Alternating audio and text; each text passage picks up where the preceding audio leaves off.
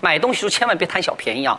我呢，闲着没事吧，我特别喜欢买古董。到世界任何一个国家，我都喜欢逛那些小古董店，看到漂亮的小玩意儿呀，也会买一点，享受那种砍价、讨价还价的乐趣。姐特有本事，有时候给自己讨价还价吧，还手还软一点点。如果我跟我们哪个姐们儿出去，我帮姐们儿砍价的时候，哎呦，我那哪是刀啊，我那是电锯啊！哎呦，真的。有一次啊，我去以色列的时候，走进了一家小店，一眼看上了一对绿松石的耳环，镶银的，好看极了。我就不动声色的问那个老板说：“这对耳环多少钱啊？”老板走过来，先不说别的，冲着我就竖大拇指啊！中国人有钱，中国人有钱。他说：“这耳环就这么一对是古董，一千谢克尔，你拿走吧。”谢克尔啥呀？以色列的货币谢克尔，一谢克尔相当于咱们人民币一块五。我算不过来，你自己算吧。我不动声色的看了看，哟，还真把我当外宾了哈，以为我不识货呢。于是我笑眯眯的跟那个老板说：“我能还个价吗？”老板笑眯眯的说的：“那你报个价吧。”我说的：“一百。”你这都容易挨揍啊，姐！老板那脸唰都变绿了，笑的那个尴尬呀！哎呦，哎呦，难怪说全世界除了我们犹太人，就你们中国人最会做生意了啊！这样好了，我不跟你砍价了，五百。你们中国人那么有钱，都不在乎这点钱吧？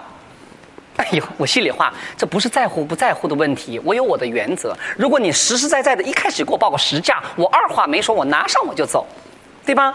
但你想的变着法的宰我金星一把呀，没那么容易。你也不打听打听。再说了，你都说了，中国人最会做生意了，咱不替自己争气，也得替咱们中国人长脸，是不是啊？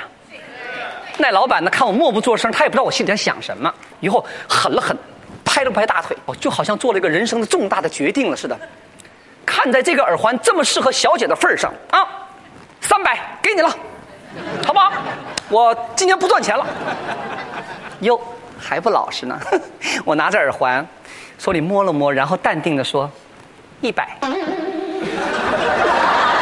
老板摇着头，生气的哈：“你走，你走，你走，不卖了，不卖了。”我微微一笑，把那耳环轻轻的放下，款款的转着身，正假装准备离开这个店呢，脚还没迈出门口呢，老板就叫住我：“回来！”算了算了算了算了，一百就一百，友谊万岁。最后还说了一句话，我算服了你们这些中国人了，你们真的是越有权越抠门啊！我说的什么呀？还说我们中国人抠门呢，你们犹太人才是出了名的铁算盘。不过砍价成功，我也顾不得那么多了，非常愉快的带着那个新买的耳环就回旅馆了。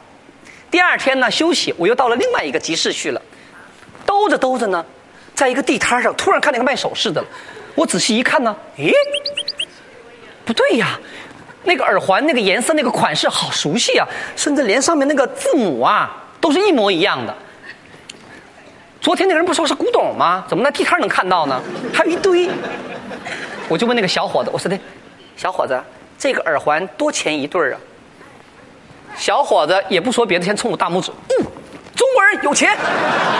一个套路。我心想，这么以色列人怎么都爱来这一套啊？哈。于是我就说：“小伙子，给个价吧，这耳环多钱？”小伙子冲我一笑，说的：“不给你砍价，五十。”哇！我就听见我的心闷闷的发出了碎裂的声音。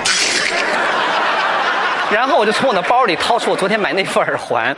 我本来还想问问这个小伙子，耳环到底多少钱呢？小伙子一看我掏出那副耳环，脸色就变了，知道啊？哟，对不起，对不起，原来你已经买过了啊，那这个就二十吧。